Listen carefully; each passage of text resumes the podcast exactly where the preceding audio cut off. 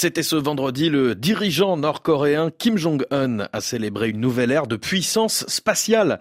Après la mise en orbite cette semaine d'un satellite espion par la Corée du Nord, le succès de ce lancement intervient après deux échecs en mai et en août. Et bonjour Franck Alexandre. Bonjour Julien. Il n'a pas échappé aux observateurs que ce succès arrive surtout après que Kim Jong-un et Vladimir Poutine ont resserré leurs liens ces derniers mois.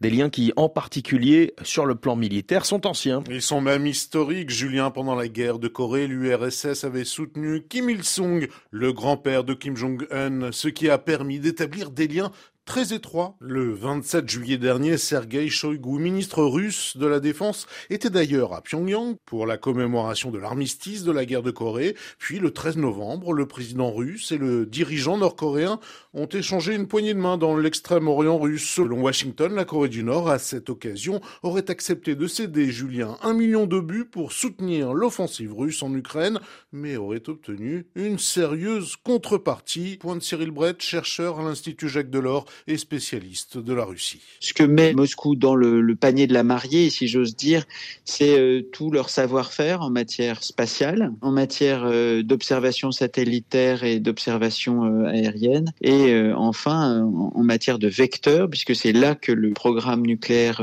stratégique coréen du Nord achoppe dans la mise au point de ces fameux missiles intercontinentaux. Donc c'est une espèce d'échange de bons procédés entre la Russie qui a besoin d'artillerie et de munitions d'un côté que fournit euh, la Corée du Nord et de l'autre côté, eh bien ce qui manque à l'effort euh, de guerre constant euh, coréen du Nord, le spatial, les vecteurs, l'observation. Et Franck, il reste une question. Cette étroite collaboration militaire Corée du Nord-Russie est-elle compatible avec ce que la Chine et la Russie appellent officiellement leur amitié sans limite? Et oui, ça coince, Julien. Russie et Corée du Nord doivent faire preuve de retenue, a réagi Pékin. Ça, c'est pour la forme diplomatique, mais la Chine a laissé filtrer son agacement après le lancement du satellite espion, nous dit Stéphane Lagarde, correspondant de RFI à Pékin. Aujourd'hui, les choses On a ce réchauffement sino-US avec la rencontre des présidents chinois et américains en marge du sommet de l'APEC. Et on aura ici, début décembre, le sommet européen. Donc les Américains, comme les Européens, disent à Pékin que l'envoi d'un satellite espion nord-coréen avec l'aide de la Russie est un franchissement de ligne rouge. Hein. C'est aussi ce que, devrait répéter Catherine Colonna, qui est en visite ici en Chine en ce moment.